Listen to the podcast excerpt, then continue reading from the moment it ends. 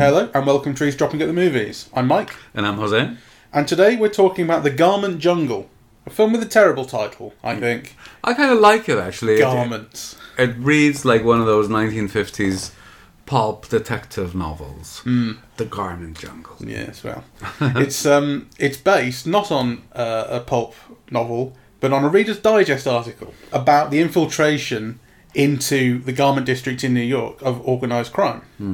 Uh, so the film is about a small-ish company, not one of the giants, that's run by Lee J. Cobb, and how he has been using the mob to bust unions, and how that kind of gets on top of him. His son comes back from the Korean War and is new to all of the developments that have been going on. He's just kind of your, your way into the movie, I guess, and the catalyst for change. I mean, I found it quite a surprisingly interesting drama about about labour and, and that kind of thing. I mean, you know, to have uh, an American film just immediately after uh, the House of Un-American Activities, but still, you know, it's in the 50s, so there's still all that communist hysteria. Uh, to be pro-union is really quite something. I This is 1957. This Yeah. came out, and and there's a whole thing in the production of the film we we were just reading about, where the original director Robert Aldrich wanted the film to be grittier and and really more pro-union than it was. Although I think it quite clearly, I think it is. I mean, it sides with the union. it does, yeah. Well, Um, the thing about this film is that it sides with the union, but it has this uh, effect of making the union's interests concomitant with those of business. Yeah, so the, the interests of business and the unions are one and the same, right? Which is very different from life. Yeah, so it reconciles that contradiction. And it lays the blame on the mafia rather than on, you know, business wanting to exploit the workers as much as possible. Yeah. Yeah. Uh, so after a few weeks of filming, Aldrich was fired and replaced with uh, Vincent Sherman, who we were just talking about some of his greatest hits, and none of them really appear to be all that great. He was a working director. I read his biography, uh, Vincent Sherman. He directed Mr. Skeffington, the Bette Davis film, and went on to, you know, a career at Warner Brothers as a second rate director of A films initially, yeah. so he was directing big stars like Joan Crawford in big budget films, but you know, he wasn't anybody's first call to direct them. I you know, Michael Curtiz was the top director at Warner's in this period, and then, you know, if they needed somebody to, to cope with very difficult women, Vincent Sherman was called upon because he wasn't above sleeping, you know, with Bette Davis or Joan Crawford to calm their nerves. We should always be so lucky. which always made the film run smoother. well, um, as indistinguished as his film career may ultimately be, um, It's not that interesting. I found the direction of this, although I suppose it's difficult to tell when a film's been partially reshot, you know, who's responsible for what. I found the direction of this reasonably elegant, actually. I don't think Yes. the I don't think the direction of the acting is all that great, and I think they don't have a great script to work with. I was just going to say, so you know, that's very interesting because you know the shots, like the the composition of the shots, the angles, the fluidity of the camera. Hmm. You know, there's on location shooting and the matching of the studio with the on location. That's all terrific, hmm. right? But there's something disjunctive, which is you know he's got fantastic performers, and the film is full of awkward pauses, of false reactions, of you know moments that are just very badly directed in terms of actors, and that you cannot blame the actors for, because some of the actors are really amongst America's greatest actors, yeah, like Lee J. Cobb, hmm. you know. So so there's like a, a kind of there's a cinematic nous involved in the filmmaking. But there's also a heavy-handedness or a, yeah, a lack of fluidity, flexibility. Yeah, Yeah, which of- is more in the storytelling, like the, or more in the in like I say in the dialogue. Um, I think I do think it's a very bad script, some of it, especially early on. Some of the writing is really plain and obvious, and people stating very obvious things and that kind of thing. It's does not hold much promise. I guess. It's hard to blame the writing in a way because you know, the film was originally meant to be one thing, and then it was taken over by another director, yeah, and contorted to say something else. Yeah. Right. So. Um, Yeah, I mean, so I- I that's don't why the writing. I don't mean to blame like any one in particular, I guess, but it's it's just a problem with the film. This Yeah, is the effect that that's yeah. had. Um, And that's a good way of looking at the film, I think. but actually, when it gets into um, the kind of triangle, I suppose, between the son, the union uh, organizer, Mm. and his wife, I found that stuff really engrossing and really interesting. And the the union organizer in particular, uh, Robert Loggia is the actor's name. Tullio, played by Robert Loggia, I thought he was wonderful. I think he was the best thing in the film. I thought his character was pretty complex, and I felt I understood the the the competing desires and interests in him. You know, he's got this wife and this baby that he wants to look after, but he also wants to keep on doing the right thing and fighting for workers, and he really believes in the union and this kind of thing. And then when his life's clearly on the line, as as it's obvious, and people have been killed by these gangsters, right at the start, the uh, Lee J. Cobb's business partner, who is pro-union, has been killed. Um, I suppose you could say it's stupidity and it's impractical. Like he knows he's putting his life on the line and he shouldn't be because he's got other things to worry about. But he wants to do the right thing and he fights for what's right and he really feels that in his bones. Um, so when he is killed by those gangsters, and you know four hundred thousand people come out for his funeral, you kind of believe it, right? Uh, Actually, that looks like archival footage of something. Oh yeah, the actual footage has to. I don't know what that's I from, but yeah, it's amazing. Um, I mean, I, I was thinking, or my questions about this film is, why would anyone who's not a scholar, yeah, or who's got some scholarly interest in areas that the film touches on, yeah, why would anyone want to watch this film? Yeah, because in some ways, it's kind of, you know, it's very pulpy. Uh, it's only 88 minutes, but I found it slow. Yeah. So why why put it out in this magnificent box set uh, done by Columbia? So it's Columbia Noir One, the box set that uh, the film comes from, and the film actually looks magnificent. Yeah, like it's Yeah, a it does. fantastic copy. They've done a fantastic job. Indicator. But what would you say are the reasons to watch this film? Are there any reasons to watch this film if you're not like a scholar? Well, yeah, that's the question. Like beyond academic interest, because at the start it struck me as like we're watching this on a Sunday afternoon, Hmm. and it really struck me as something you would find on TV on a Sunday afternoon. Do you know what I mean? Something that's kind Yeah. of cheaply bought by a TV studio to Uh-huh. put on. Um, and sometimes those films surprise you. Yeah, yeah. You find something in there that you didn't expect, and this kind of has that, right? I mean, I think for me, there are several things. So, first of all, you know, the beginning of the film is fantastic. I, yeah, so, you know, Lee J. Cobb is saying there, I will never let a union in my shop or whatever. And, you know, his partner goes, Well, you know, I'm a designer and I'm getting the union in. And, you know, it goes down, goes down the lift and boom, he's killed, right? The lift goes down. It's an amazing opening sequence, right? It's like really pulpy, it's action filled, you know exactly where you are. Yeah, it's exciting you know so i thought that was like almost a demonstration of pulp yeah because you know there's no complexity or sophistication of ideas there's no nuanced setting of grounds for later it's just bang you're right in and you know you're right in in like death and strikes and murder right like it's fantastic the other thing that i loved very much was um, that it's a film about the garment industry, right? And so it touches on fashion, and the film tells you right, all these gowns are by Jean Louis, right? And they are very beautiful, you know. And so you have like that conflict between appearances, you know, and sweat, right? And actually, that is designed into the film itself, right? Where you have like the fancy office, the showroom where the clothes are shown,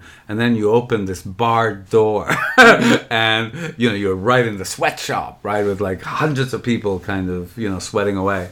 Uh, so, so I thought that you know that's kind of that could have been developed into a, and a really interesting theme: the distinctions between the front of the house, the back of the house, yeah, mm. the facade and the real underneath, yeah. But it's and I think it's there somewhere, but it's not kind of consistently laid out. But that's you know to me a kind of a really interesting thing. And the other reason to watch the film is because I think it powerfully evokes a documentary flavor of a way of life and a way of work. I mean, you get a real sense of the garment industry, yeah, of the neighborhoods, yeah, where it took place, of you know, the There's a lot of location. a lot of shooting. lo- uh, location shooting, which almost like can't help but make you wonder my God, you know those posters, the way that the shop windows are. You know, there's a whole huge fancy kind of uh, shop that wraps around the huge building that just sells cigars. Who knew Yeah. that cigars were so popular at one point? Yeah, so you know that flavor for the way things were, a way of life that no longer exists. uh, Yeah, the type of people who worked there and where they lived. uh, That's all very um, powerfully evoked in the film, I think.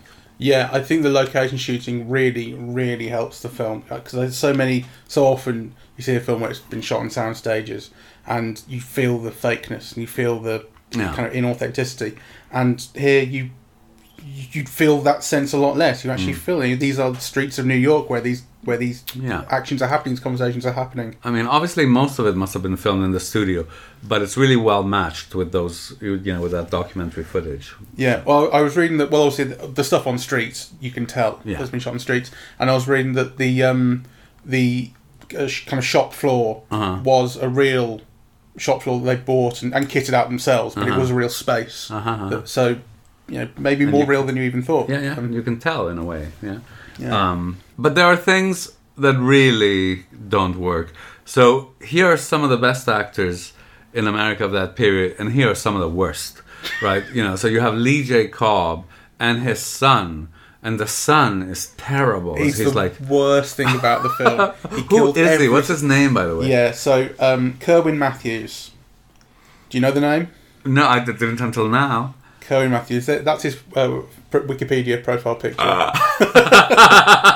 that shirt. looking very fabulous. That's as Jack the Giant Killer. Uh-huh. Um, so he's best known, according to Wikipedia, for playing the titular heroes in The Seventh Voyage of Sinbad, The Three Worlds of Gulliver, and Jack the Giant Killer. Hmm. He was gay. No. His partner was Tom Nicoll from 1961 until Kerwin's death in 2007. All of a sudden, he's more interesting. Of course. But I, I mean, yeah, I didn't know him, and I thought he was terrible in this, and I could, I, well, I could see why I'd never heard of him before Hmm. on the basis of this, because he handles his dialogue very, very badly. He does, I don't think he does an interesting, an interesting thing with his facial gesture, his performance. He really kills scene stone dead. Lee J. Cobb is a wonderful actor and a wonderful presence, and I love him. I don't think he's given enough interesting to do. I think he does the best.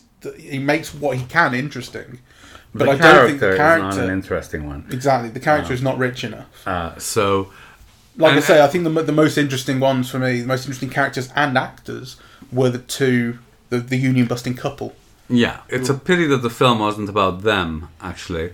Although Uh, I do like it, kind of is for a bit. I mean, I do like the, there's a shifting focus. I guess. I, I, at the start, I really thought it's all about Lee J. Cobb's character. He's he introduces the film. It's all about him. It's the star. And then the son comes in and he hears this rumor about his dad, or this uh, the, the union guy says, "Oh, your dad had his partner killed," and so the son then has to take this up with the union guy, and then it becomes about their relationship for a while. And Lee J. Cobb is not in it for a long stretch. Well, really. the film is very disjointed because I think you can detect that there's an intention to make a parallel between Lee J. Cobb and his son and Robert Loggia and his father. Yeah, Mm. there's a clear attempt made to connect them, right? Mm. I, you know, Robert Loggia is only involved in the union, etc., because his father was a tailor, and I don't quite know why, really. But yeah, they they attempt to give you an explanation, but that doesn't quite work. yeah, Yeah, but yeah, that. But they do tell you that's why he could never do anything else, and you think, well, what?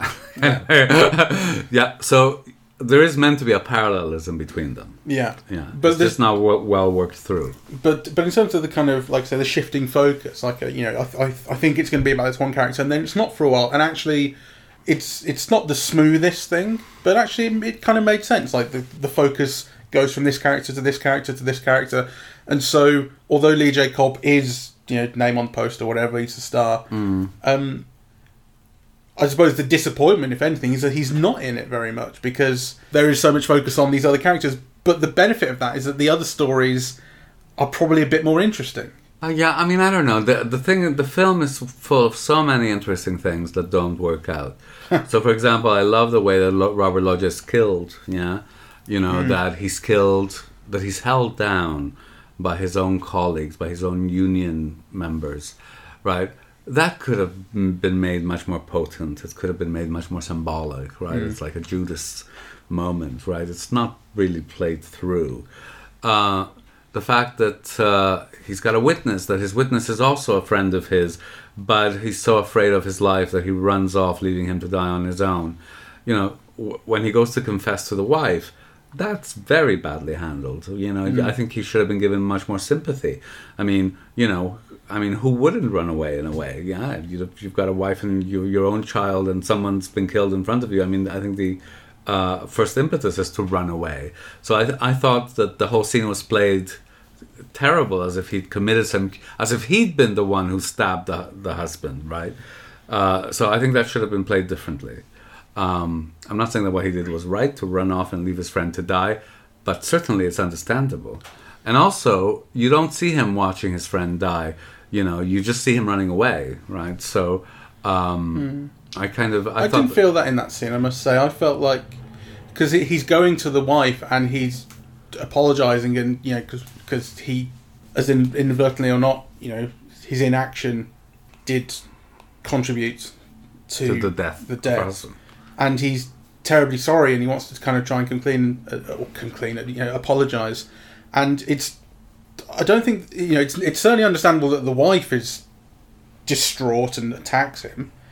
Um, and it's also understandable that he feels as terrible as he does. I wouldn't expect him to come in and say, Okay. "Well, it was awful, but I had this Well, reasoning." Let's and, distinguish. and I don't, and I don't think it's the film that is treating him badly either. Uh, well, you see, I do. I think so. Let's distinguish between what he's feeling, Yeah. what the wife is feeling, and how the film is showing. Yeah. Right. And I actually, I, I can completely understand his own feelings of culpability. Yeah.